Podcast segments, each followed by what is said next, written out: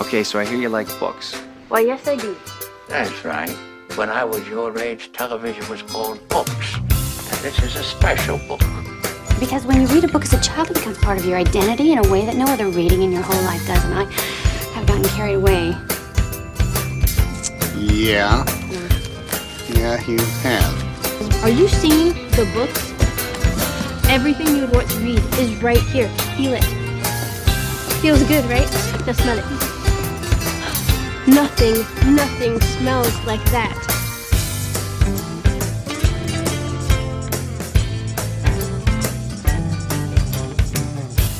Welcome, friends, to episode 35 of Reading the New Berries, a team friendship podcast. This episode, we will be discussing the book Walk Two Moons by Sharon Creech, winner of the 1995 Newbery Medal. I am Leah, and I'm joined by my fellow podcasters Lauren Hello, friends. and Mandalay. What up, friends? And we are excited to be talking about this newer Newbery book. I definitely enjoyed it, and we can talk about um, what other authors this one reminded us of. But before we get into all of that fun stuff, Lauren, would you like to just give us a little blurb about this book? Sure. I'm just going to be reading from the inside flap of my copy of the book. 13 year old Salamanca Tree Hiddle, proud of her country roots and the Indianness in her blood, travels from Ohio to Idaho with her eccentric grandparents. Along the way, she tells them of the story of Phoebe Winterbottom, who received mysterious messages, who met a potential lunatic, and whose mother disappeared. Beneath Phoebe's story is Salamanca's own story and that of her mother, who left one April morning for Idaho, promising to return before the tulips bloomed. Sal's mother has not, however, returned, and the trip to Idaho takes on a growing urgency as Salamanca hopes to get to Idaho in time for her mother's birthday and bring her back, despite her father's warning that she is fishing in the air. This richly layered novel is in turn funny, mysterious, and touching. Sharon Creech's original voice tells a story like no other, one that readers will not soon forget. That was very true. This is one of those books that uh, there's just several things that I think will always be kind of stuck away in my head. Yeah, for sure. Mandy, Mandy, will you inform us a little bit about Miss Sharon Creech? I would love to. It's a fun last name. It is. I keep wanting to say like Screech because it's like It's not that. It's not Sharon. Anywho. uh, she was born in South Euclid, Ohio on July 29th, 1945. Uh, she would often visit her cousins in Quincy Lewis County, Kentucky, which was in many of her books as the fictional Bybanks, Kentucky. Uh, she became interested in storytelling after taking literature and writing courses in college. Sharon became a teacher of secondary school English and writing in England and Switzerland. Her first children's novel, Absolutely Normal Chaos, was published only in the UK in 1990 and was later published in the US in 1995. It featured a 13 year old girl's complete and unabridged journal for English class and was set in her hometown, Euclid, Ohio. Walk Two Moons was her first book published in the US in 1994 and won the 1995 Newbery Medal. Sharon was the first American winner of the Carnegie Medal for British children's books with her book Ruby Holler, and the first person to win both the American Newbery Medal and the British Carnegie Medal. Sharon is known for addressing serious issues in her stories and using humor to soften them. She returned to the U.S. after 18 years abroad in 1998. She is married, has two grown children, and currently resides in Maine. That's cool that she's won both of those medals. Mm-hmm. Yes. Hasn't Neil Gaiman done that? Is he the one other one? I th- I feel like he is, but she was the first. yeah, I feel like we've talked about another author and he's the one that comes to my mind. Because they just have to be living like residents of those Correct. countries, right? Yes. Okay. Correct. At least for the Newbery. I don't know about the Carnegie. Although she she said she was in England when she won the Newbery, so maybe she's like a citizen and that's why. I don't know.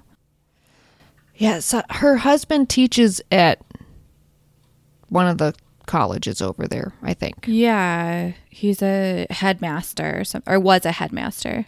This is telling me that Neil Gaiman was the first The first what? to win both. Oh, we have We have conflicting. conflicting information.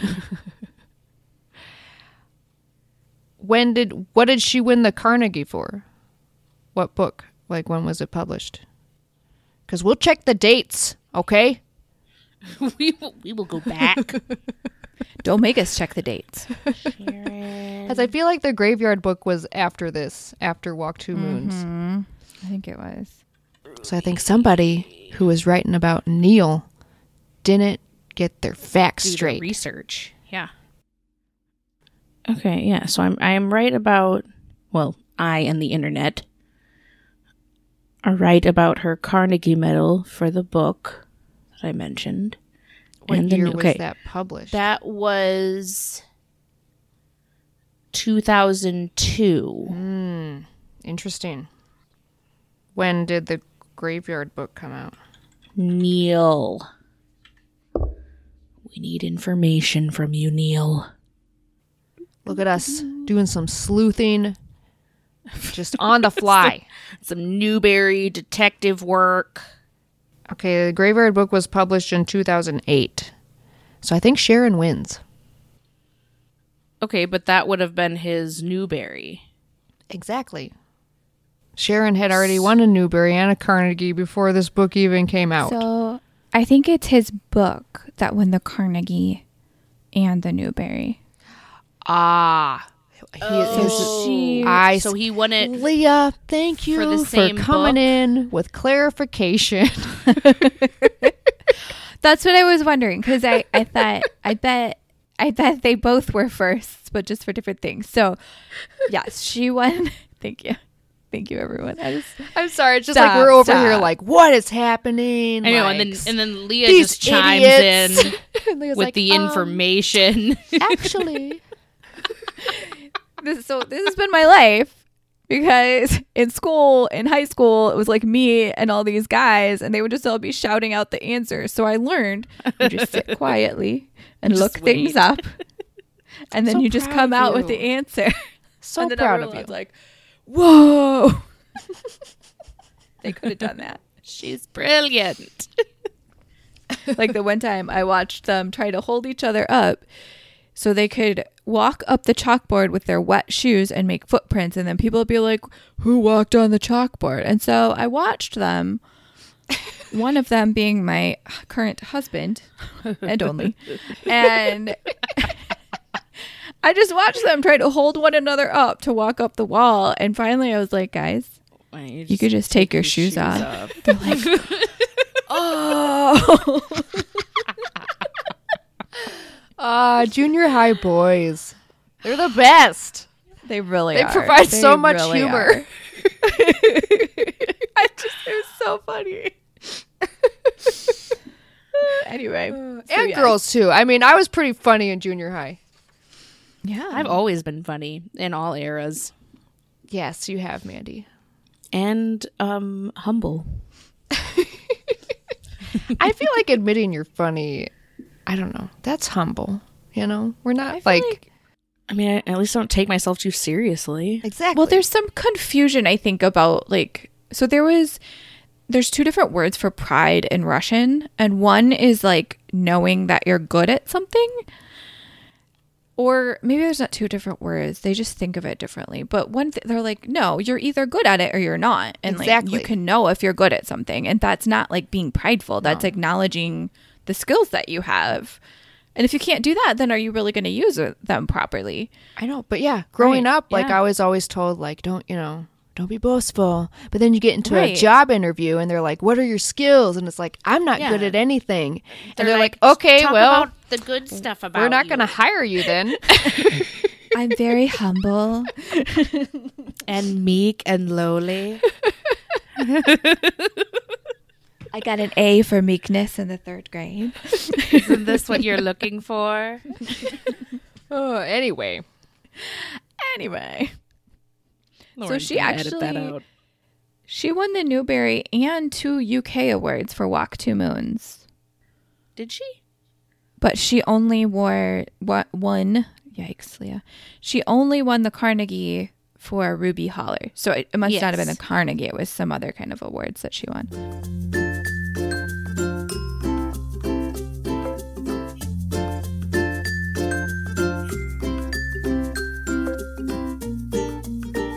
All right, do we want to get into this book? Are we ready?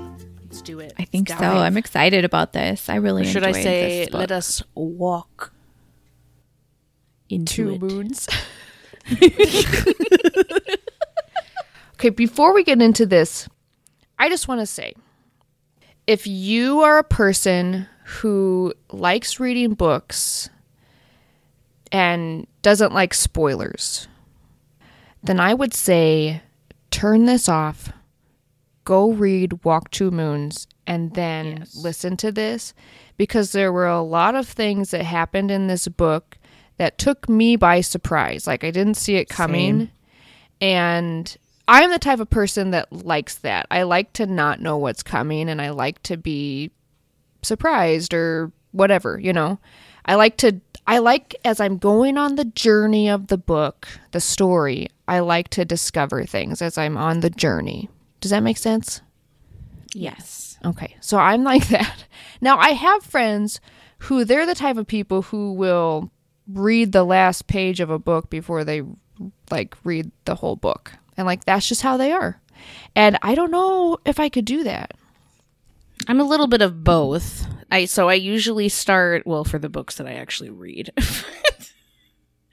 but I usually start reading it and if I get it, it depends on the vibe I get. Like mm-hmm. sometimes I'm reading the book and I'm like, okay, cool, I just want to find this out as it happens. But sometimes there's books where I'm like and even TV shows where I'm like I have to know like what is going to happen. I can't I can't make it through this without knowing. And so like I'll I'll actually look it up and stuff. So, Yeah, I understand that. But anyway, so if you're the type of person that likes to discover things on the journey and you haven't read this book yet, go read the book and then come back and listen because we will be talking about this book and there will be spoilers. So And I, it's a I would hate to. book, It is. It's a good book. So I would hate for you to be. I don't know to just be robbed of that experience. So have we ever done this before? Have we ever told like people at the beginning of the episode that the book is delightful? So if you don't want spoilers, I don't know. go read it. I don't know. I think this I, might be a I, I, first. mean, I might have said it before, but I feel I don't think I've ever felt this strongly about it till now. no, I agree. There were a lot of plot to, plot twists. I kept Yes. I kept There saying that the whole time I was twists. reading it. I was like, plot twist. I also want to say that at least for me, I would recommend this book for ages 12 and up. What do you guys think? I think it I depends would agree with on that. the 12 year old. But yes. Because the main character herself is 13 and there are I would say several mature topics that are talked about in this book. Mm-hmm. Now, is why my I copy of the book says it's for grades 3 through what did it say? Grades really? Grades 3 through 7, but I don't I don't know. Oh if I yeah, my book says ages 8 to 12. Yeah, I don't I I would I don't know if not. I would have been able to handle this at Yeah. 8. I I don't know. I that's just my my thoughts. I I would consider this an older middle grade. It definitely felt more like a like edging into YA. Yes. I mean, it's mm-hmm. definitely a middle grade feel, but some of the topics and the way they covered them, I felt like it was more on a, a YA level. I definitely would have probably not understood a lot if I were reading it when I was eight, maybe when I was 10. I mean, I was a little bit more mature than some kids. I mm-hmm. read a lot of older books just because I love to read. But yeah, I think for the average kiddo, like 12 would be pushing it. Yeah. it's not that they wouldn't understand it. I think maybe just the subject matter. I would just say, I mean, as as we usually say, parents, if you if you want to know what mm-hmm. your kids are reading, like read this first before you have them read it because and and definitely probably a a conversation book. oh for sure. You're gonna Yes. want to talk with them. All right, All cool. right, are we ready? Okay. let's do this. I'm so excited. Okay, so this book is about 13 year old Salamanca Tree Hiddle. So her first name is Salamanca, her middle name is Tree. so she's proud of her Indian roots. She doesn't like the term Native American. Her great great grandmother belonged to the Seneca tribe, but Sal's parents mistakenly thought it was the Salamanca tribe, which is why they name her that. Um, and as the story opens, Sal is on a cross country driving trip from Ohio to Idaho with her grandparents, her father's parents. And they're very eccentric and just, They're so funny. yes. I love them. Yes. so she's on a trip from Ohio to Idaho with her grandparents. And this is a trip that Sal does and does not want to take. One April morning, Sal's mother left for Idaho and promised to return before the tulips bloomed. She has not returned, and Sal wants to find her. She think she thinks that if they reach Idaho by the day of her mother's birthday, she will be able to persuade her to return. Sal's father tries to talk her out of it, but to no avail. But Sal is not sure that he will notice her absence. He has been spending most of his time with their neighbor, Margaret Cadaver. About a year ago, her father announced they were Continue. About a year ago, her father announced they were leaving their home in Kentucky, which is how they came to be living in Euclid, Ohio, next to Mrs. Cadaver, who lives with her blind mother, Mrs. Partridge. Despite her father's attempts to change her mind, Sal wants nothing to do with Margaret. Margaret Cadaver. I love and like as we get into this more, like we'll learn like other people's names, and I just love the names in this book. Like you mm-hmm. have Mrs. Cadaver, another character we'll meet is Phoebe Winterbottom. Like just like Yes. I really enjoyed um, the beginning of the book where she's describing, I think that's in the beginning, in these first little bits, where she's describing her life and back in the, what is it, By Creek? By, By Banks. by Banks. yes. I just, it's so peaceful and happy, and she loves her animals, and she's just got it made. And then they have to leave. And I just feel so sad for her. Yes. Anyway, are we ready to move forward? Do you guys have any other thoughts on the beginning? I just her sort of her heritage of like you know how her great great grandmother was from the Seneca tribe. Um, and she's proud of her Indian roots. She prefers to be called Indian American, I think, American Indian. Rather than Native American. And I, it just made me curious. So I was looking up because, like, I like to be politically correct, you know. I was going to ask if either of you looked this up to see what was preferred. And really, both of them are acceptable terms. If you really want to know, like, I guess if you know someone specifically, they, what I read was like, just ask them and they'll tell you. A lot of them want to be known by their, the name of their tribe. Right. Hmm. So, but yeah, either one is okay. But if somebody says, I don't want you to call me Native American, then don't call them that. Easy peasy. Right? Excellent. I was just going to say that, like, this is something that gets brought up kind of throughout the book as they're talking, like, just about her name and her heritage. But I didn't really feel like it was that big a part of the book. No. No, Like I wouldn't. I don't know. I wouldn't give this book it wasn't to a somebody. strong theme. Yeah, I wouldn't give this book to somebody and be like, "Here's a book about a Native American girl." Like, Right. it's not. You know what I'm saying? Like, Right. she has that in her heritage and she's proud of it, but that's kind of it. Like, Well, I think it kind of that comes from the author. I don't know if you guys read her acceptance speech, but she talks about how she always was really proud of the fact that she's got like a very, very small portion of Indian or Native American blood. And she was always fascinated with those cultures because, you know, she was slightly, slightly connected to it.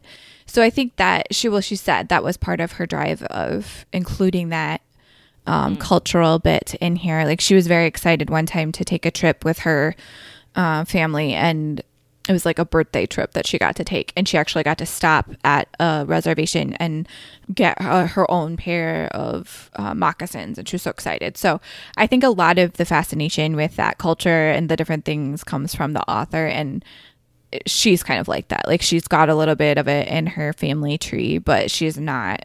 She didn't grow up like So it's a little bit of her in that kind of through in the culture. So.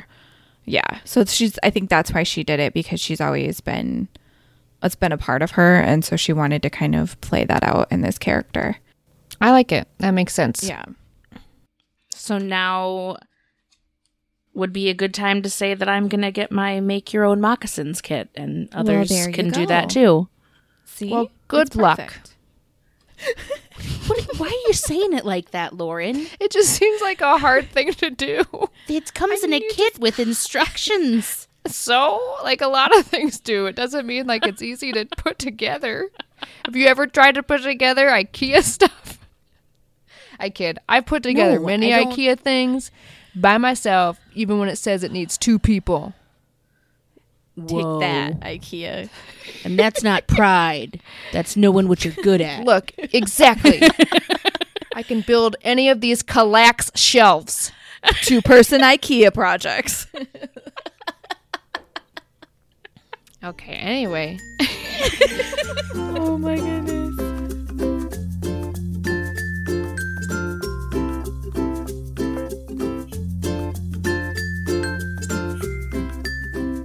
So, speaking of the author's history, I also read in her Newbery speech that she used to take road trips from um, Ohio, where she grew up, out west to visit family. And that was part of her inspiration for the road trip that we follow in this book. Um, so Sal begins the long road trip with her grandparents, and basically to pass the time, her grandparents want her to tell her some stories about her new life in Euclid, which feels like to me, I could tell like they're trying to just help her process everything that's gone on, mm-hmm. and I don't know. I just I love that intergenerational relationship. We've seen that in you know, quite a few of the Newberys we've read. I think that's really special and something that kids need to learn how to appreciate. Agree. I guess it just it doesn't come easily for kids to appreciate that. So I like that they put them in these books. So she starts telling them about her new life and she starts telling them about Phoebe Winterbottom, um, who is her new friend. And she sounds hilarious. She sounds like the girl that everyone just needs to be friends with at some point in their life. So she has a very vivid imagination, but it usually leans more toward death and destruction. I loved that about her. Yes. She thinks that everyone is a potential axe murderer. and she's particularly suspicious about Margaret's cadaver, given that her last name means dead body. And she comes up with this incredibly convincing story that Mrs. Cadaver has killed her husband um, because her husband is absent. They don't know where he went, um, and chopped him up, and she's buried his body in the backyard. And I can't remember what it is, if it's like a tree or a bush or something that's growing particularly well. And they, the Phoebe's just convinced that it's because her dead husband is buried underneath it. so oh, I love these Phoebe stories, and it's it cracks me up because her grandparents call her plebe. Yes. Tell us more about that plebe girl. It's Phoebe, and like they they always refer to her as plebe throughout the whole book. I love that she like corrected them at first and then eventually she just stopped. It's just yeah, it is what it is. I like so I like in this book. I guess we could probably set that up. In the book it goes back and forth between what's happening on the road trip mm-hmm. and then Salamanca Salamanca. I always want to say Salamanca and that is not it. Salamanca's stories about her life in Euclid. So we've mm-hmm. got what's going on in the road trip, which is equally as exciting. Yes. And then the things that have happened in the past year or so in Euclid. So I just want to say that at first I found the back and forth confusing. yeah. And I don't know if like kids reading this would find it confusing or if I'm just like a crazy adult who is scatterbrained. I didn't find it confusing. It took me a minute to. It was more so like getting into the flow of it. Like I wasn't confused. It was just I had to get into the into the flow of how the book was going to switch back and forth between that and and have it not like jar me out of the story.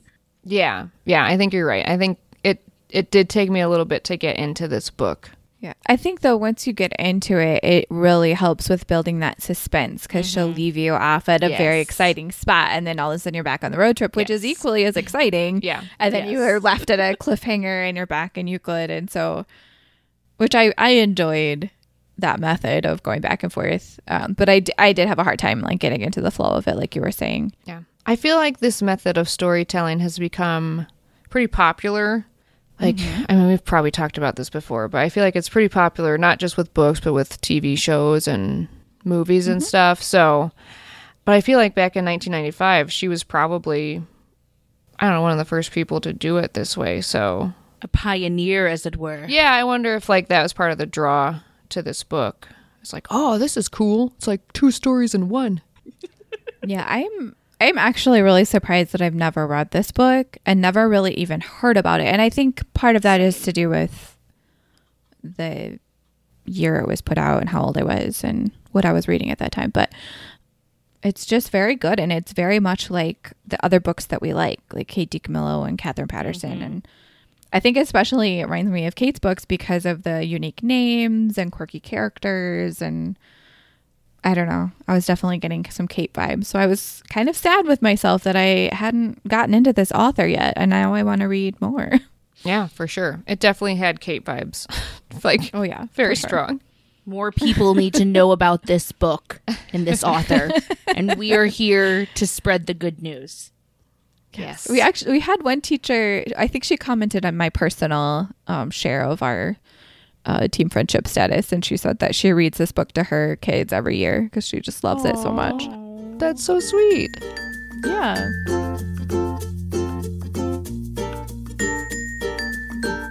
So Phoebe begins receiving this these mysterious messages on her doorstep.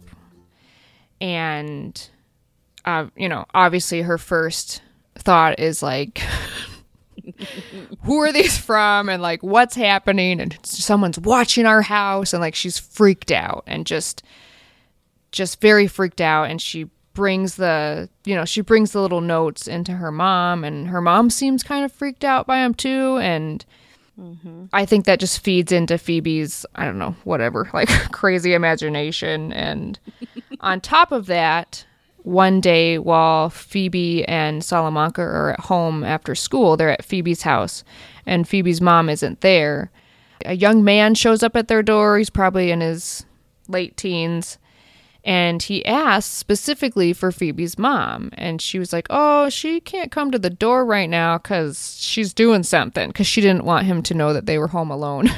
so Yes. She's like, uh, Yeah, mom, someone's here for you. so, anyway, So sorry, she's unconscious right now. Come back later. so she thinks that this kid is a lunatic and he was there to murder all of them. And So she tells her mom about this kid, and her mom is even more like just disturbed and starts acting really weird. So then, so that's going on, and then at school, their English teacher, his name is Mr. Birkway, and he has assigned all of them to start writing journals. And it seems like he might not have told them that he was going to read them because he asked to collect them one day, and all the students start freaking out because mm-hmm. obviously they've written very personal things in these journals and they're just pretty upset about it. But Phoebe, since she's, you know, just moved here, hasn't written anything yet. So he gives her, he's like, just write whatever you want and turn it in, you know, when you've written something. So, so that's school. And then there's a boy in their class named Ben. And how do you guys feel about Ben? I think he's adorable. I think he's creepy. I was confused because I I actually was going back and forth between both of those opinions and I never quite figured out I felt like he was supposed to be endearing in some ways but I don't think we got to know him enough to really like I don't think we got to know him well enough to really like him. It just felt creepy because you just like pop in and and do weird things and then leave and it's like I don't understand what your role in this story is. like her first encounter with Ben is she and Phoebe go over to his house because he's living with his cousins. And so Ben and his cousin, who's a girl, I forget her name, they're the same age. And so they're over there to hang out with the girl, but Ben's there.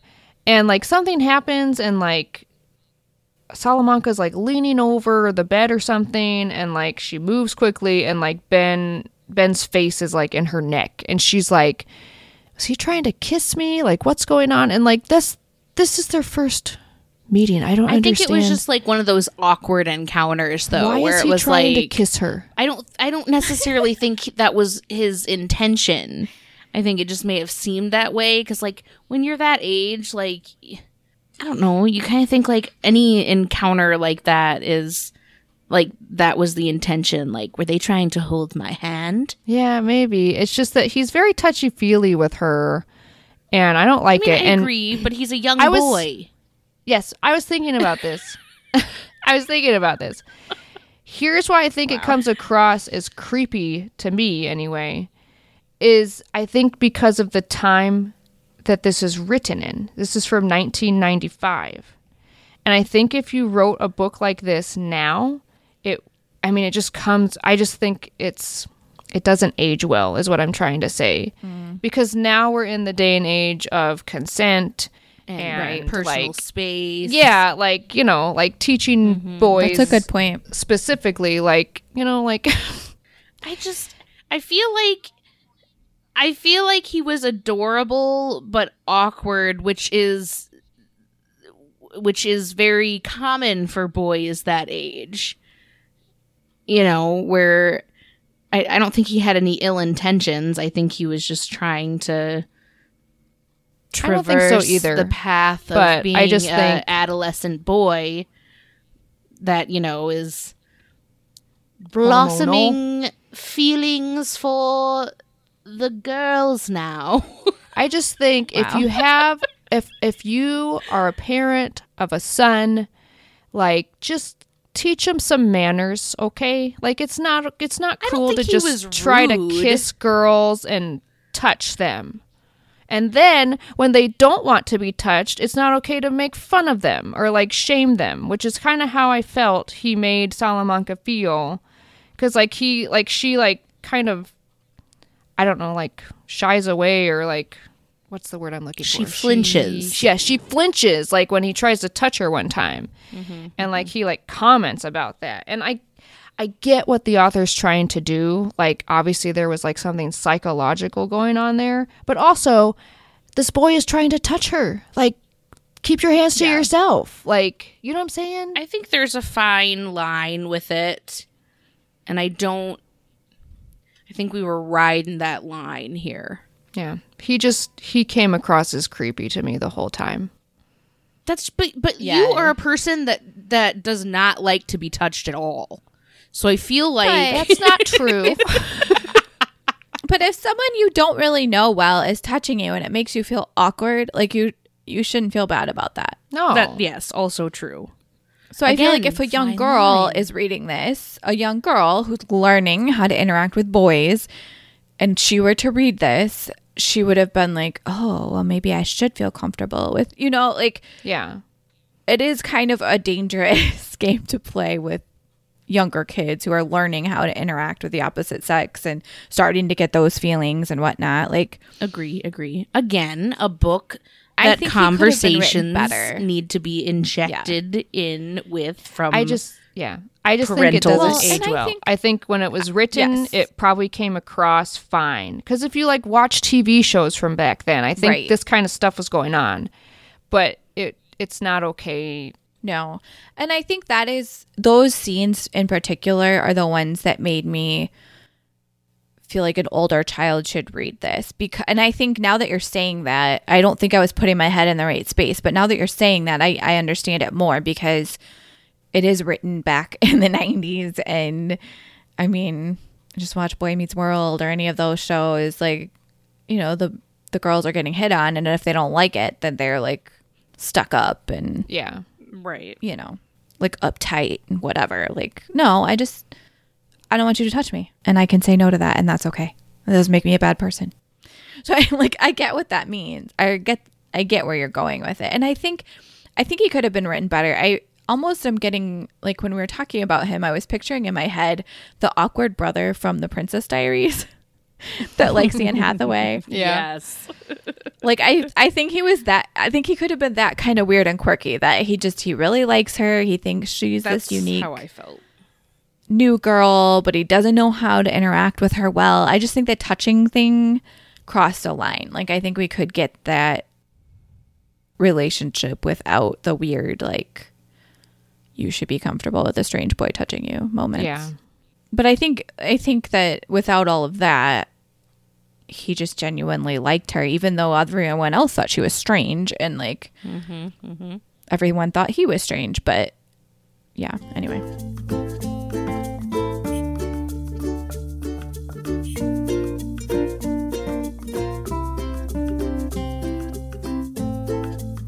So I once again will say that I just love her grandparents. They are so quirky and just really sweet to each other and to Sal Salamanca. But also I think that they have that kind of relationship where they can give each other a hard time and they kind of have their little squabbles, but you know that they still love each other. Um, and they've been married for 51 years. And, uh, and like most grandparents and grandkids, she knows the story of their meeting, their courtship. And I think, kind of harkening back to what we were just talking about, she wonders if she will someday have, you know, the warm, enduring marriage like her grandparents have. And so we, we hear them talking. I think I, the, the part that I think is really sweet and one of those things that's going to stick in my head so, anytime um, the grandparents would go to sleep at the end of the day when they were traveling, wherever they were, the grandpa would say, Well, this ain't our marriage bed, but it will do. And that that's what he always says in their marriage bed was very special. It was, I think it was like three generations in their family had used that bed. And the grandpa's brothers had surprised him the night of their marriage and that was pretty much the only furniture they had in their house was that marriage bed so it was truly special to them It was a really sweet story.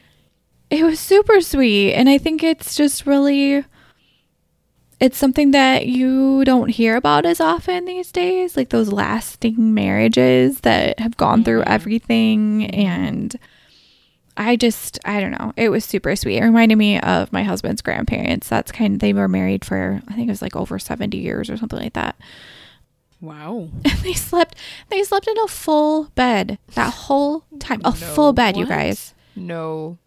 i Drew and I have a California king, and I still feel like I don't have enough room. I know. And it was just, I mean, when Joey's grandma passed away, it was so hard on his grandpa. I mean, his grandpa was 90 something years old. Like, I think in everyone else's minds, we're all like, well, you know, he doesn't, he probably doesn't have that many years left. But it was so hard for him to be without his wife because they'd always been mm-hmm. together. And that's, that is, all I could kept pic- all I kept picturing with this relationship. It so mm. reminded me of my husband's grandparents. But anyway, That's so sweet. I liked that the story ended up being sweet because when I saw the name of the chapter, the marriage bed, I was like, okay, we got this creepy kid trying to touch her, and now we're talking about the marriage bed. Like, what is this book? but it ended up being like really sweet. So, Yes.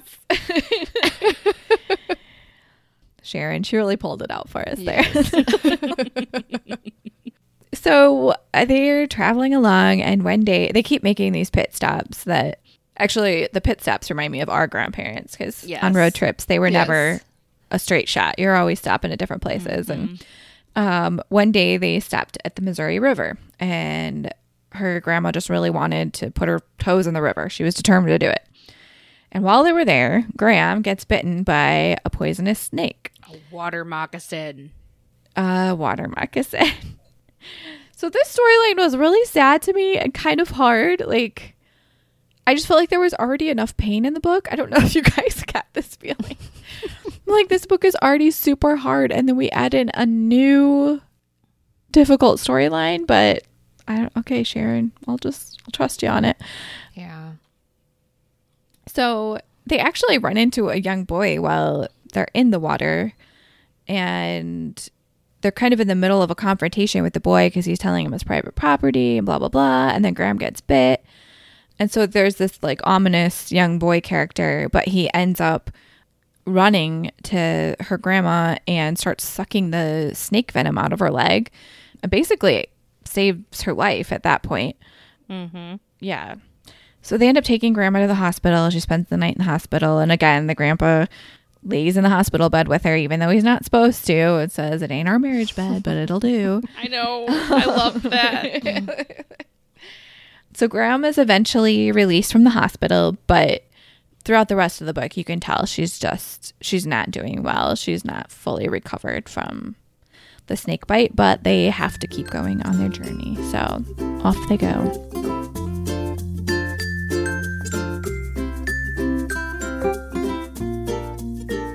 Sal continues her story about Phoebe, and we learn that Phoebe's mom just disappears one day. She leaves a note and says like she's left like some meals in the freezer for them, but she doesn't tell them where she went or anything like that. And so of course Phoebe just immediately is just like she's been kidnapped, she's been taken against her will, and this is the work of Mrs. Cadaver. She has something to do with this. or the lunatic. Yes, and so she she writes about this in her journal and she writes about she writes about Mrs. Cadaver in her journal like chopping up her husband and all of that. And so this is where we get to the part of the story where Mr. Birkway, their English teacher, starts reading their journals out loud in class, but he changes the names and things like that. But they still know, like, the kids are smart. They still know who wrote what. And so it's very embarrassing for all of the kids. And he gets to Phoebe's journal and reads about Mrs. Cadaver killing her husband. And he just, it, it kind of like messes with him. And like, he's like, you know what, kids, I'm really sorry. And like ends class. And so he shows up later at Phoebe's house and he says, There's something I need to tell you, Phoebe. Um, I'm Mrs. Cadaver's brother, and I want to tell you the truth about what happened to Mr. Cadaver and also what happened to um, Mrs. Cadaver's mom, Mrs. Partridge. We haven't talked about this yet, but we learned very early on in the book that Mrs. Partridge is blind and just kind of a quirky character herself. But so we learn from Mr. Birkway that Mr. Cadaver and Mrs. Partridge were in a car accident and Mr. Cadaver died, and that is what caused Mrs. Partridge to lose her eyesight. And so that's what happened to Mr. Cadaver. We also learned that Mrs. Cadaver is a nurse, and she was the one who, like, when they brought them to the emergency room, she was the one who, like, worked on them, basically. So that's kind of a dark part of the story. Yes. Yeah. and I also, I just, I was going to mention it before, but backing up a little bit with Phoebe's mom, we get this picture of Phoebe's mom that she is like the perfect wife, the perfect Yeah. mother. She does everything for everyone. And Phoebe and her sister and her dad just really kind of take her for granted. And so, and I like how the author sets that up one to kind of show that adults are not uh, bulletproof, that like you can even, um, so Sal- Salamanca can definitely see that Phoebe's mom is not happy, that there's something a little bit off, that she does everything for everyone, no one appreciates her, and the girls just think like, well, that makes her happy to do everything for us. But Salamanca can kind of see like she's she's been through some stuff. So she's a little bit more attuned to adults and um, she can tell that Phoebe's mom there's just something not right, that maybe she's not as happy as everyone thinks she is. Which I think is really helpful to set up just some mystery around where she went and why she left because I mean, I definitely assumed she left because she just was feeling overwhelmed and realizing like she couldn't handle it. Like as you keep going, obviously you see there's probably a different reason, but the author did a really good job of setting that up to make it look like she was just an overstressed, mm-hmm. like overworked mom that needed a break. And this is something that Salamanca has, she had watched her own mom like struggle with her own issues. Right. And so I think because she had seen her own mother struggle with, I don't know, want, wanting to live up to something. I think we all do that sometimes where we just have this idea in our head of who we're supposed to be or what kind of person we're supposed to be. And so Salamanca had watched her own mother just struggle with that. We mm-hmm. learn in the book that her mom had a miscarriage mm-hmm. and like they just wanted to have a lot of children, but she ended up having this miscarriage. And then after that she couldn't have any more kids. And so it really just wrecked her mom and you know, you can see the the mental health side of it. Yes. And I think Right. we're also seeing that with Phoebe's mom. Mm-hmm. that's what I liked about those storylines is especially like highlighting women, not that, you know, m- m- men's mental health isn't important, but like just highlighting women and like the mental health that comes from, you know, being a mom or or losing a child or you know, all of all of these things. Um, I really liked how it highlighted that. I think think it makes it a good book for children and adults. Yeah, for sure.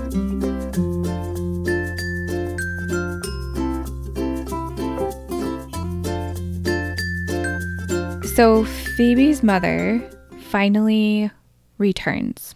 And there's a lot that happens in between there and here, but I will leave that for the readers to find out. But Phoebe's mom finally comes back and she has a young man with her. And she has kind of a startling announcement that this young man is her son. And no one knew that she had a son. It's not what I thought was happening at all. No, me neither. and I feel terrible for what I thought. I I mean I I kind of figured it out. I I mean because they were at like a college. So backing up a little bit, Phoebe and Salamanca are doing this research on who the lunatic is that keeps leaving letters and they think it's this boy that they keep seeing in their neighborhood. They finally figure out that this boy is actually the chief of police's chief of police, right? yes. The chief of police's son, Or one of the sergeants, or I don't know. sergeant. I don't know. Phoebe Whoever has gone dealing to the police station multiple times. Phoebe is Phoebe. Love that girl. Uh, so they figure out who this boy is, that he, you know, he's related to someone in their town that they know. They track him down. He's at college. They they go to the college campus. They get to his dorm, and when they get to the dorm, Salamanca sees him, I think they kind I'm of both simultaneously see them. but they don't see who the boy is. They just see Phoebe's mom like kiss a, a young man on the cheek. Um, she's cut her hair. She doesn't look anything like herself. She's wearing clothes that she would never have worn before. I thought she had a And so midlife think- crisis, okay? Right. so when they're at the campus, I kind of guessed because it's a young guy that keeps coming to their house, and now she's at the same college with the young guy. Anyway, all that to say, Phoebe thinks that her mom's having an affair. Which is what I thought. So she goes home with that information and she's trying to figure out how to tell her dad. And then she finds out um, she, they get some heads up that their mom is coming home and she's bringing someone with her. And Phoebe's like, oh, yeah, she is bringing somebody with her. Just wait till you see this, dad. um, and so then Phoebe's mom comes. The sister's like, she's got a guy with her. And so, like, Phoebe's dad is like, okay, I got to prepare myself for this confrontation. like, he wasn't quite ready for that. And so then they kind of come around the corner and they see this kid who Phoebe and Salamanca also happens to be there. Bless her heart. Like she does not want to be there for this family situation. um, but they come around the corner and they see in the doorway that it is the lunatic, like the boy that they know as the lunatic, um, is with Phoebe's mom. And so now there's a lot of confusion like, what is happening here? So Phoebe tells them that this boy, who is actually not a lunatic, is her son, that she had actually given him up for adoption when she had met Phoebe's father because she was very, very concerned with being respectable. Which then, once we learned that, a lot of the other things make sense because she's basically been trying to prove herself Yeah. Mm-hmm. you know, since she first married Phoebe's dad, prove that she's worthy, prove that she's a good mom because she gave up a, a child. And so now she's trying to prove that she can be this amazing person. But then once the son figures out who his mom is and starts coming around, she kind of realizes her little charade is breaking down and she's kind of got to come to grips with things but thankfully, you know, Phoebe's dad kind of takes a step, has to kind of process, and then basically says, I've always wanted a son, and welcomes him into the family. And they all kind of realize it's going to take some work, but they want to, they want their mom back. He wants his wife back, and they want to welcome this new son into their family. Yeah, they're running out of freezer meals, so Right. So Phoebe Just right. Exactly. exactly. Phoebe Phoebe still has some hesitations. You know, obviously she's she feels she's been lied to. This new boy, you know, has just popped into her family and I think any kid would probably have some troubles with that. Mm-hmm. But anyway, so she ends up leaving with Salamanca. And then as they're leaving, they discover another little secret. Lauren, you want to let us in on what that is? So we learn the identity of who has been leaving the mysterious messages on Phoebe's doorstep.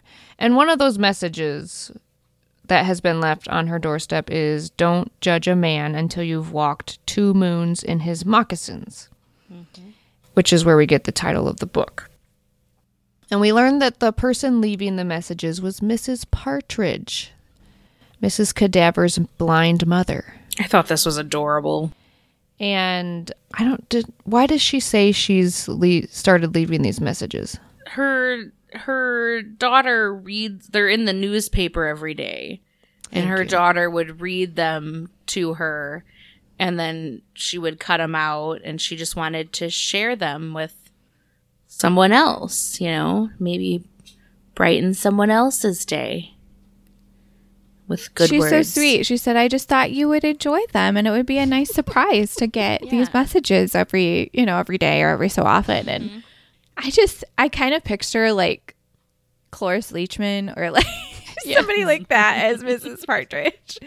Cause she's just so funny and like in her own little, like, I just thought this would be nice. And Yeah. Phoebe's over here, like, there is an axe murderer Yes. leaving us these messages.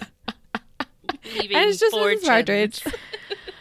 Oh yes, it's. she's just so paranoid, and She is.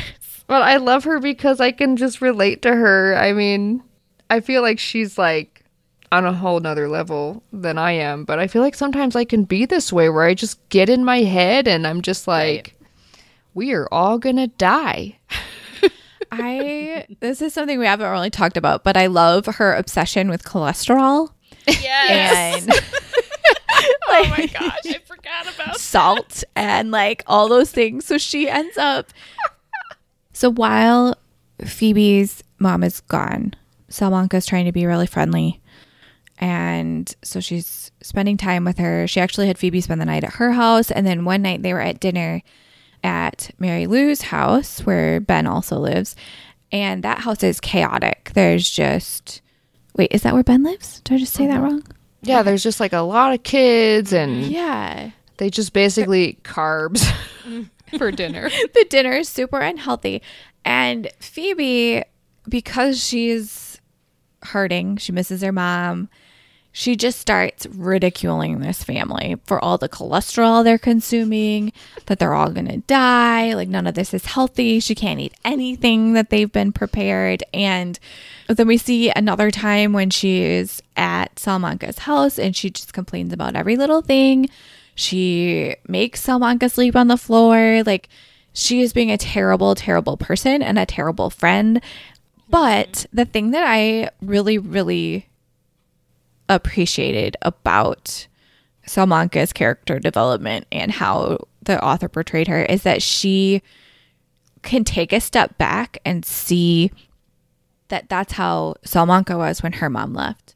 And she can look at Phoebe and understand that her friend is hurting and that she's not doing these things to be rude and obnoxious. And I think even at that dinner, Phoebe kind of covers for her, like, you know, she misses her mom. Like, we're really sorry that this is happening. Yeah.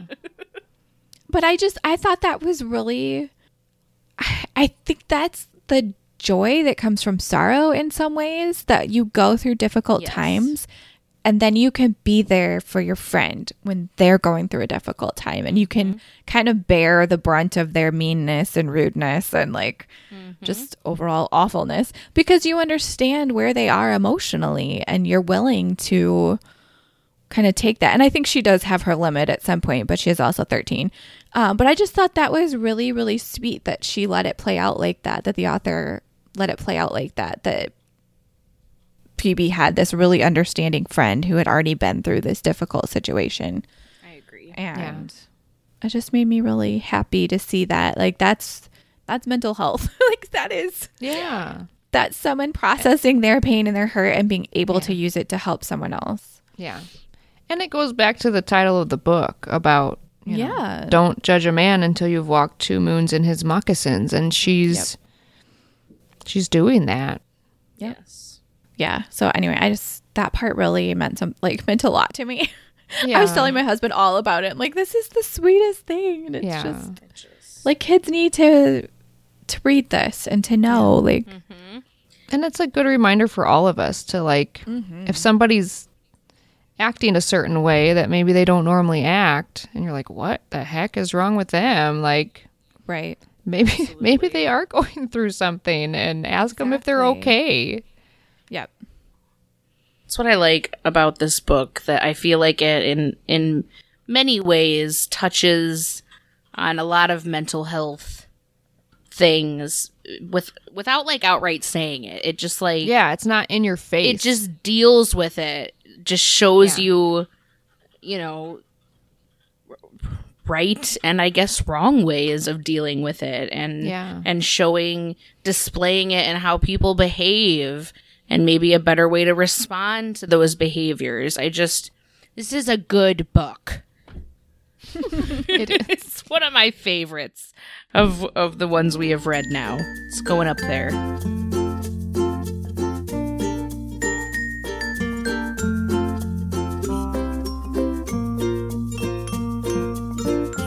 So back to the road trip. Gram's they're, they're going to take another pit stop because Gram's really wants to see Old Faithful.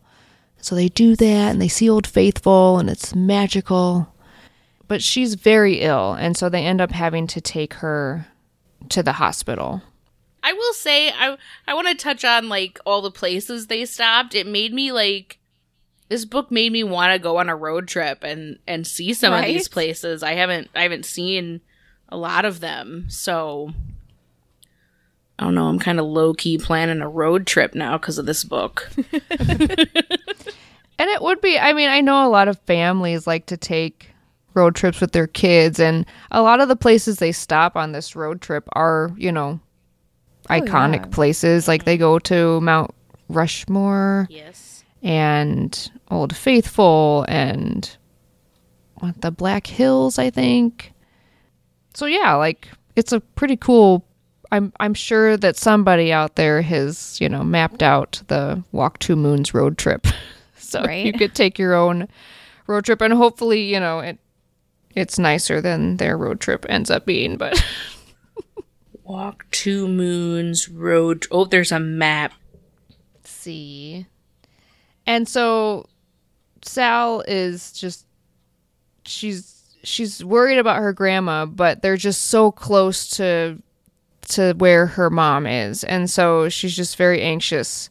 And so Gramps gives her the car keys and doesn't like you know, he's like, "Here's the keys in case you left something in the car." But like they both kind of know like he's silently telling her like just just finish the trip on your own basically.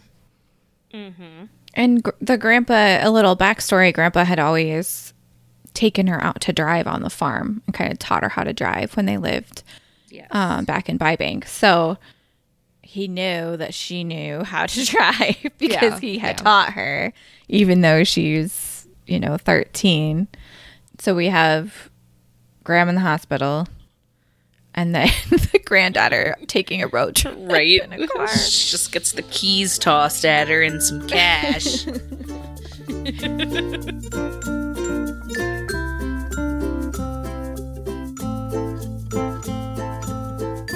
So basically, this last part of the trip, Sal is setting off to see her mom, and and you kind of understand that her mom has passed away by this point. no, you don't. yes, I you do. understood it. No. I didn't. understood that because she she did not understand it. Well, she keeps saying things like, "I'm gonna see if I can bring my mom home," but I knew that that was impossible, or like just saying things like that. I but I thought it was like for other reasons that like her mom was just like dead set on whatever or I don't know. yeah, and I, I, just could see how you could read it that way I too. I literally did not know until she like started heading down to the the bus. So she sets off for Lewis Lewiston. And when she gets there, she's kind of standing toward the side of the road and then another guy kind of says, "Hey, did, it's really sad what happened over here." And like talks about the this terrible bus accident and how awful it was and I don't did he say at that time only one person survived? yeah, I think so. I think he did mention that. And so at that point, we are kind of faced with the truth that Sal's mom had been in a terrible bus accident. And there's the bus wreckage on the side of the road, and that's where Sal was driving. And so she kind of goes down and is kind of climbing around and just thinking about it. And then we get kind of a flashback back when Sal was in um, Euclid, she finally sat down and talked with Margaret Cadaver just to try to figure out like why her dad likes her and what she knows. And um, I think someone had even mentioned like you really should talk to her. So we find out that Margaret Cadaver was the only survivor of that bus bus crash, and she'd been sitting next to her mom, um, Sal's mom. And while they were sitting together, I mean, it was a six day trip. Sal's mom told her all about Sal and their farm and all the animals and just how much she loved everybody. And and then they have this terrible bus accident, and Margaret was the only survivor. And they had pulled everybody out, and all of a sudden Margaret's hand came up, and they realized there's another person, and she survived afterward when Sal's dad comes to identify Sal's mom, she he meets Margaret, um, and they just start talking about Sal's mom, and um, they just kind of strike up a friendship. And it it seems like it didn't start as romantic. It just started as Sal's dad wanting another, just a little piece of his wife, Mm-hmm. and because Margaret, you know, had that last little bit of information, she was able to talk to him and share that. So anyway, while Sal is at the bus a police officer pulls up, sees her crawling around, and he thinks she's just one of the local teenagers, you know. I'm sure people probably think it's haunted or whatever. And um, he realizes what's going on. She tells him what's going on. And so you kind of think she's going to be in major trouble.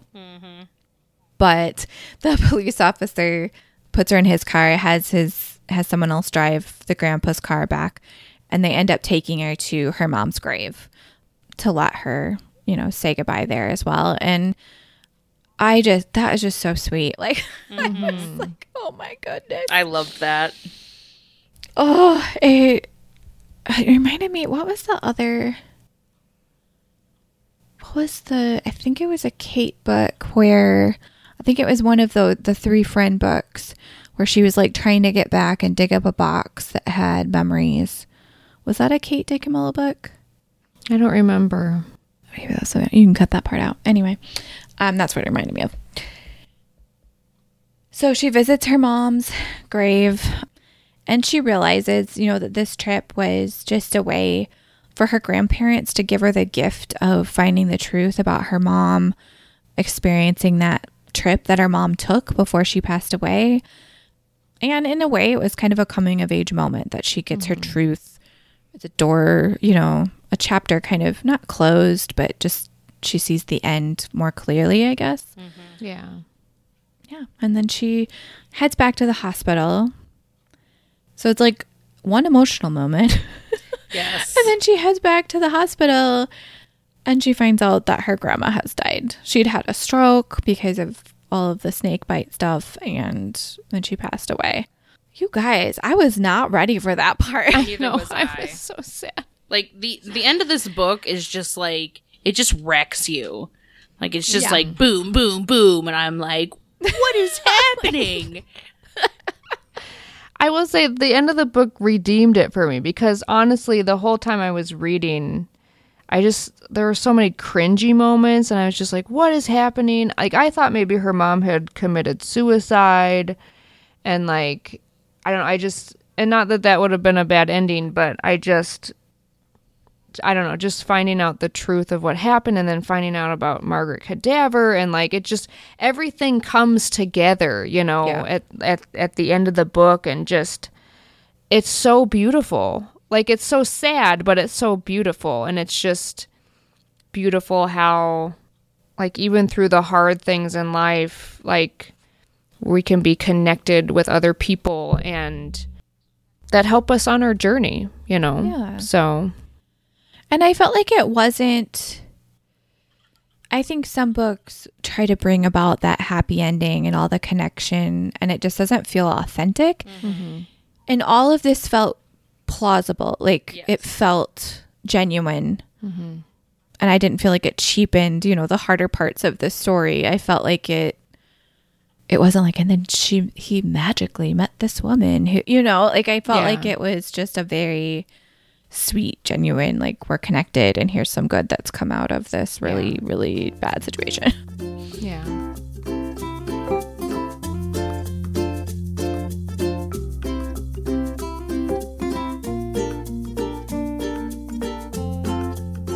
So Sal and her father return to their farm in Kentucky.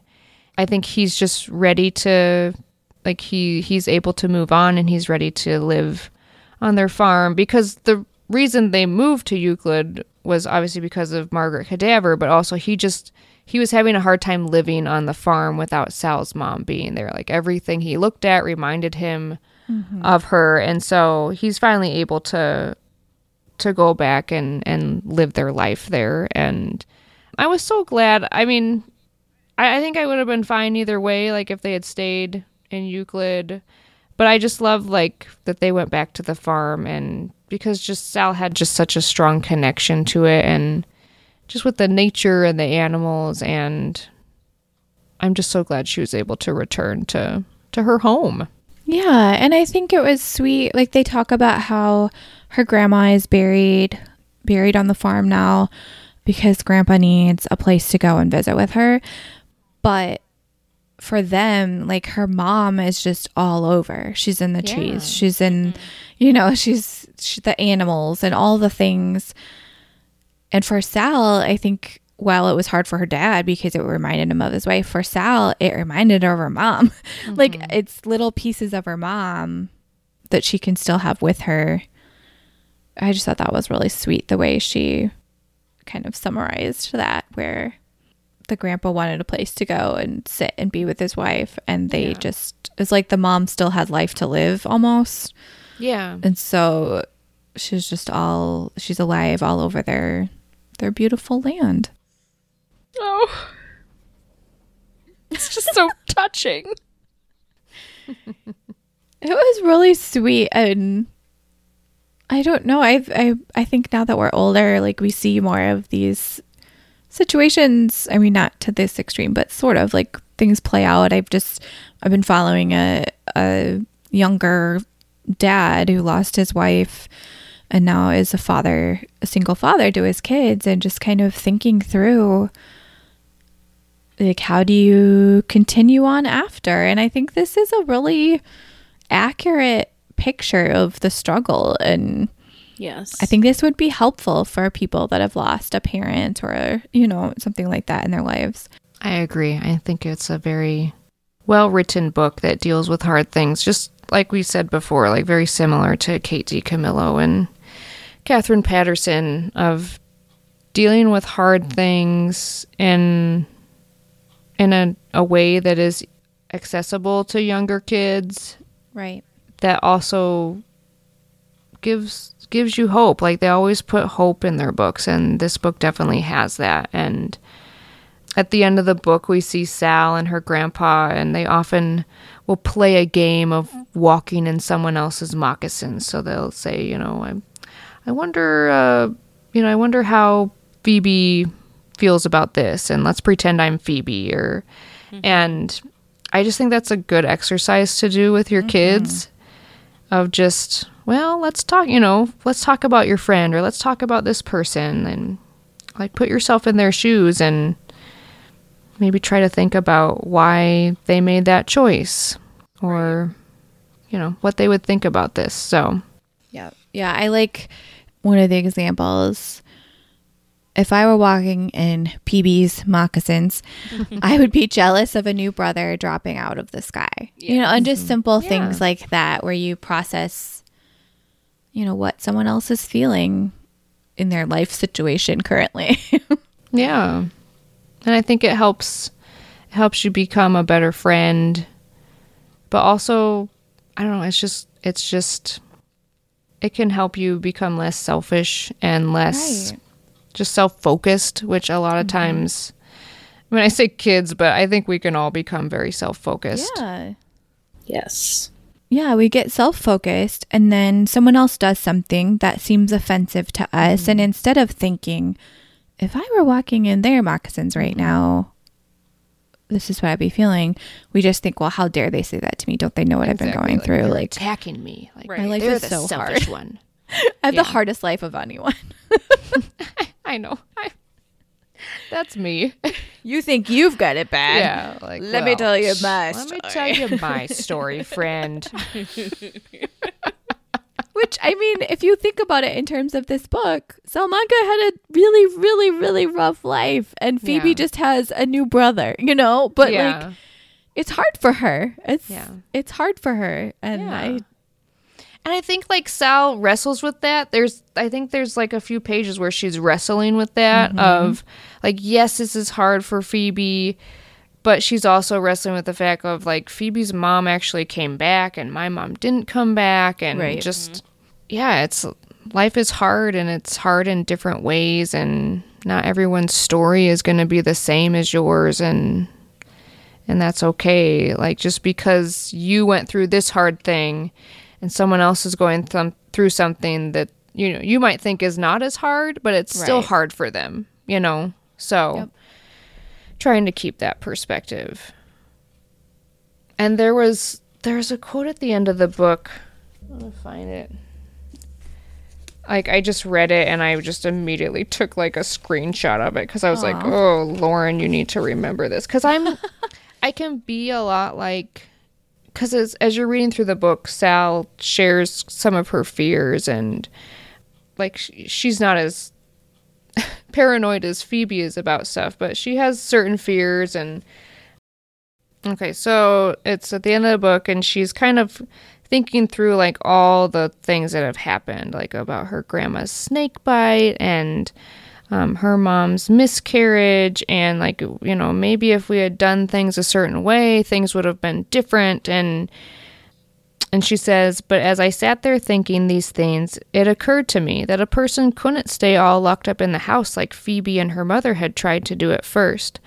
A person had to go out and do things and see things. And i wondered for the first time if this had something to do with Gram and gramps taking me on this trip and I just love that because I just I am the type of person that I just want to I I want to be safe. And so for me like safety is just staying at home and then nothing bad will ever happen to me. And so anytime I go out of the house it seems like I'm just like freaked out about all the bad things that could happen. But like you have to go out of your house and you have to see things and do things. And yes, bad things might happen, but that's part of life and it's part of living and I don't know, it's easier to say than do for me anyway, but I just really appreciated that quote at the end of the book.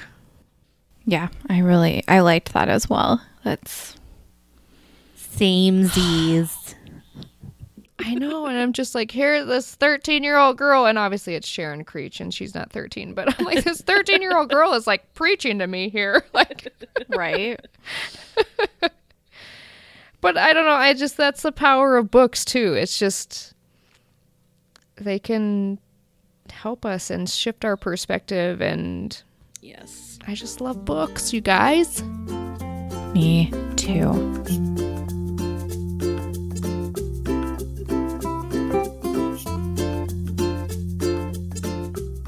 So, we've already talked about a couple different things that you can do with your kiddos. I love the walk in someone else's moccasins. You could even make that a game or a tradition of, you know, let's just, we're taking a walk or we're in the car. Let's just talk about some of our friends or family and just, if I were in their moccasins, I would be, you know?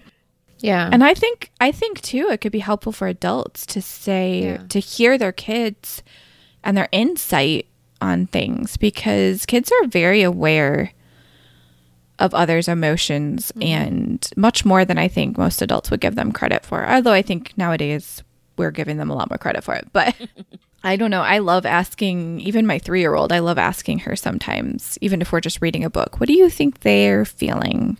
How do you think that made them feel or what do you what are look at their face. What do you think they're thinking right now? You know, cuz it Yep. She's usually pretty insightful. Um, and I, I just, it's fun for me, and I think it's good for her to just learn empathy. And yeah, I like that as an idea. Yeah. I think you connect could connect that to a, another idea of journaling because that would be a good journal prompt Yep. for your kids and and yeah, like you said, Leah, for adults. so Yeah. You can and you can journal on your road trip. exactly. Nice. One of the things I loved about this book was the vocabulary words. Like there were several mm-hmm. words that I wasn't sure what the meaning was, and then there were a few times where they she actually like gave you the definition like through the story, and I mm-hmm. loved that. I thought it was so cool. So keeping a word journal or like a commonplace book, some people call it, of just writing down just vocabulary words or quotes that you like hmm. just in the books you're reading and And then if you find a good quote, you could just anonymously leave it on a friend's doorstep. Yes. another fun activity. and let's hope they're not paranoid and think that it's an ex murderer leaving them notes. You know, I actually, speaking of leaving things on people's doorsteps, this has really not much to do with the book, but um, I think a quote would be better to leave than a fish, which I've heard recently some friends were fished by people. they left like two bags of fish on their front porch. Like, like, Like live pet fish? Like live pet fish. Oh no, no! I'm like, that is the weirdest. Like, Because like now they have to go out and like buy a fish tank and all that crap. right? That's actually really good. This is like No, you don't have to No. teepee people anymore. If you're mad at someone, just go put a I bag have of left fish, you a kitten. right?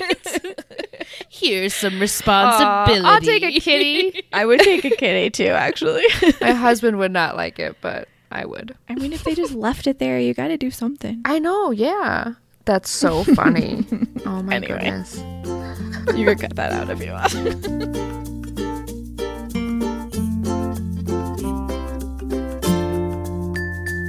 Well, if you liked this book, here's some similar books you may enjoy as well. Obviously, anything by Katherine Paterson. Bridge to Terabithia is one that comes to mind. Mhm, But prepare And to have anything your Kate heart DiCamillo. ripped out. Yeah. These books really reminded me of the Raymie Nightingale Oh, yes. trio of books, which I need to read again because they're just so good. They're really good. I just recently loaned them out to someone. 'cause I'm like, you have to read these. If you like I know, books, yeah. you have to I- read these. That's what I did with them. I gave, I think I would read them and then I would give them to my mom and then I'm like, here's the next one. yeah. because they're so good. And another book that might not be familiar to some people is called The Line Tender by Kate Allen. And Leah, you're the one who like made me read that book. Yeah, it was so good. Yeah.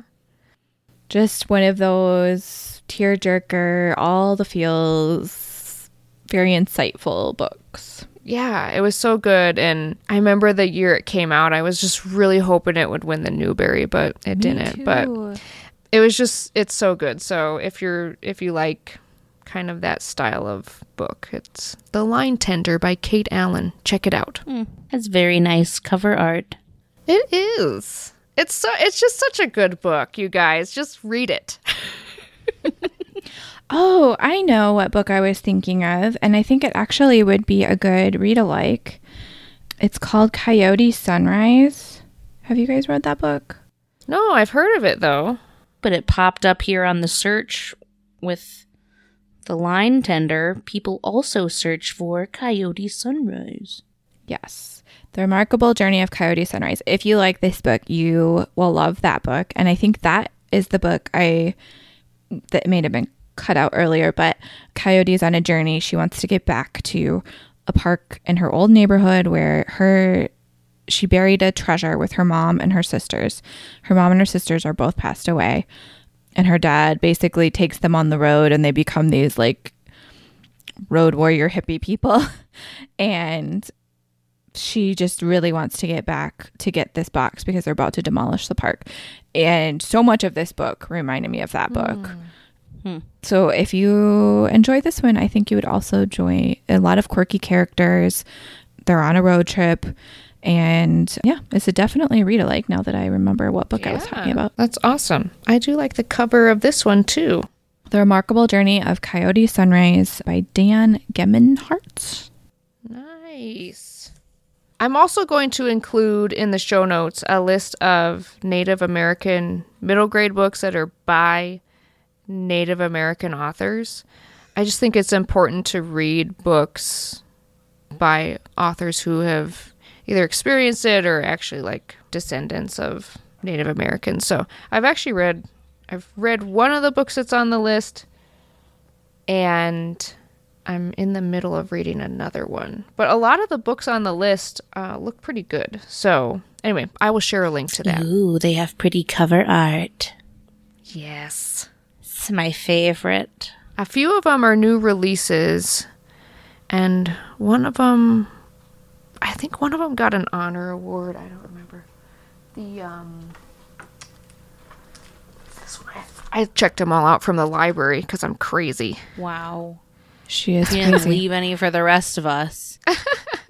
The one I started reading is In the Footsteps of Crazy Horse. I thought it had won something, but it doesn't have anything on on my copy that it won something, but anyway, so far it's pretty good. All right, any other any other books, guys? Um, well, there's a couple of adult adult read alikes. Um, there's Yes. Ask Again Yes by Mary Beth Keane. Yes, I was definitely getting just kind of the similar um, feelings, I guess, as I was reading this book. Is and honestly, Ask Again Yes is not one of my favorite books, and it's very um, I don't know. It's for me, it was a harder read. It deals with a lot of hard things, but I appreciate the realness of it, if that makes sense. And I think this book, Walk Two Moons, had a lot of that realness. Yes. I think I'm trying to remember because we've talked about how this is a new style that I don't even know if it's new, but it seems like a trend. Yeah. I believe Little Fires Everywhere by Celeste Ng. I think that was kind of a hot back and forth. You're kind of following a, you know, before and after kind of journey. Okay, cool. Not exactly the same vibes, but it was written in that same format. awesome. Yeah. And I think uh, um, Celeste's other book is written similarly to that. I can't remember what the other one was that was cu- that came out um, after that. But anyway, I like her writing. I'll have to check it out. All the literature.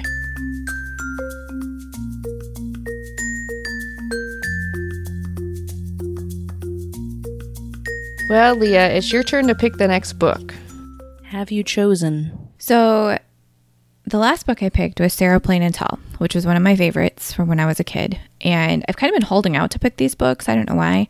But I feel like after the past couple years, I'm like, you know what? I just want to read these books that I love. So the next book we're going to pick is one of my other, probably my second favorite from when I was younger. It's a Katherine Paterson book, and mm-hmm. it's called Jacob Have I Loved. So this is the winner of the 1981 Newbery Medal.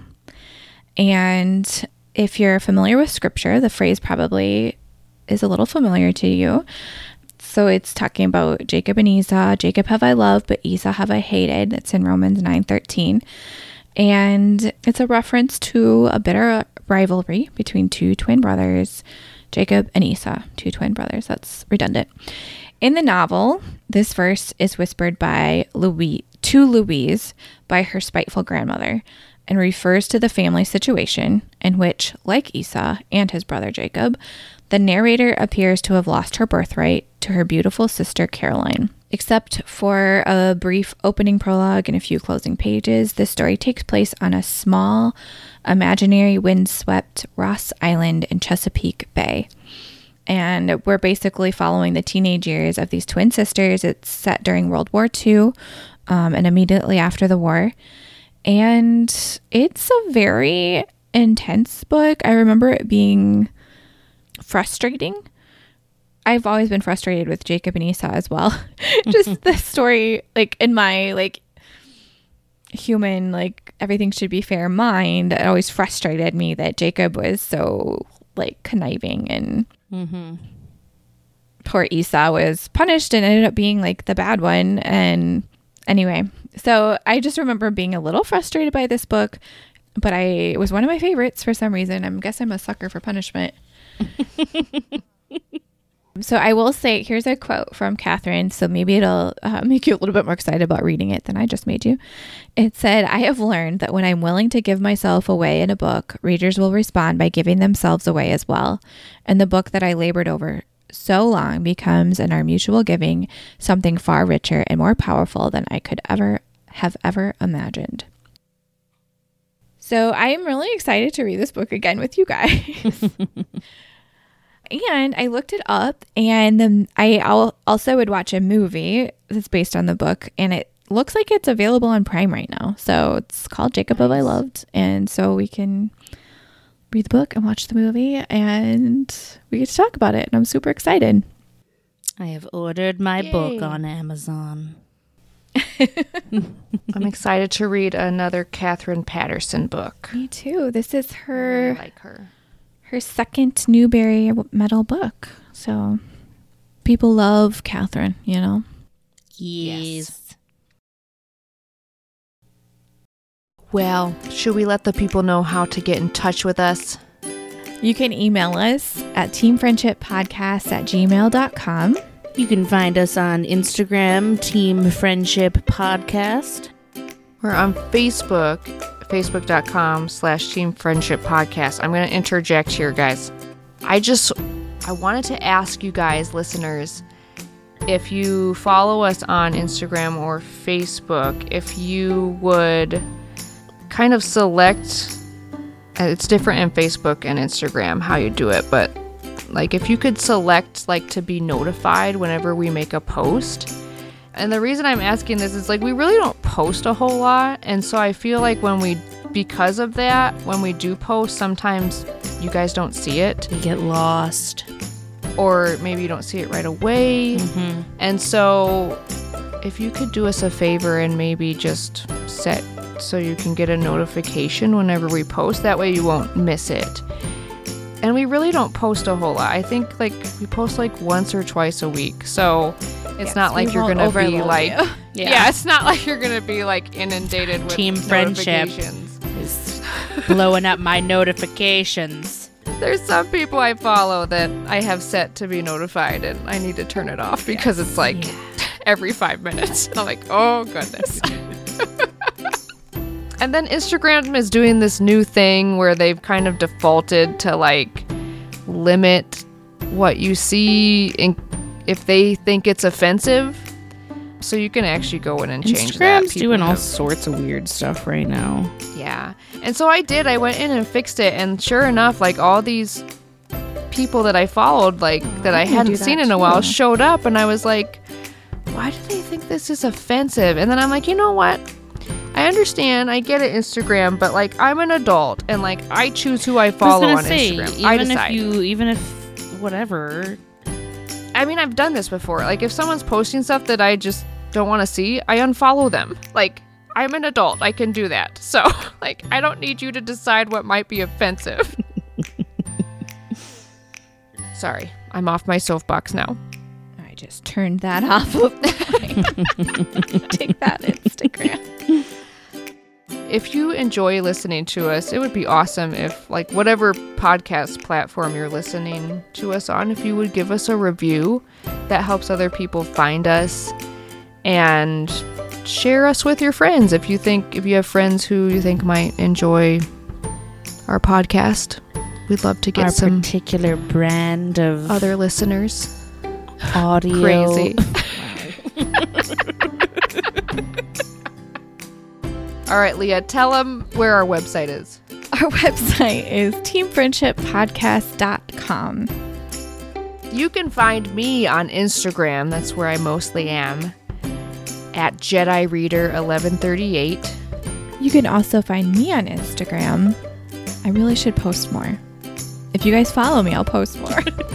ah, yes. you can find me at Redheaded Reader. You can also find me on Instagram at Mandy Malay Faux Reader. Well, folks, we'll see you all on another time. And remember, friends, no two persons ever read the same book, ever.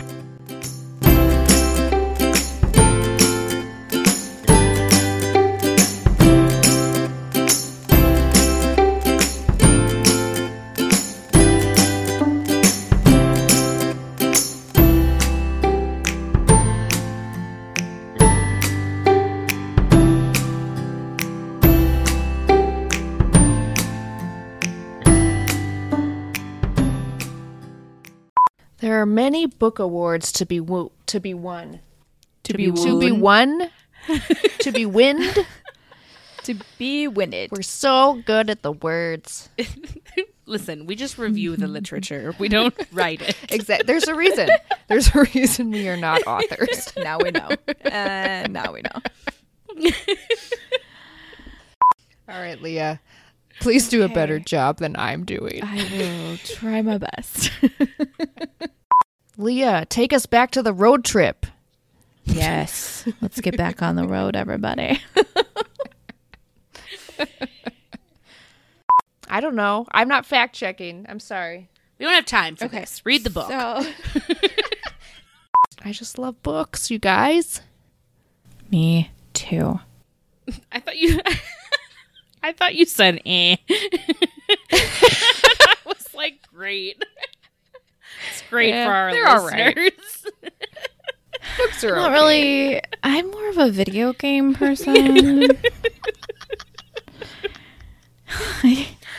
I've been waiting to break this to everyone. I don't actually like books. My deep oh, dark secret. Uh, all right, Leah, tell them where our website is. Okay. Our website is teamfriendshippodcast.com. Thank you. Do you want anything else? it's dot org.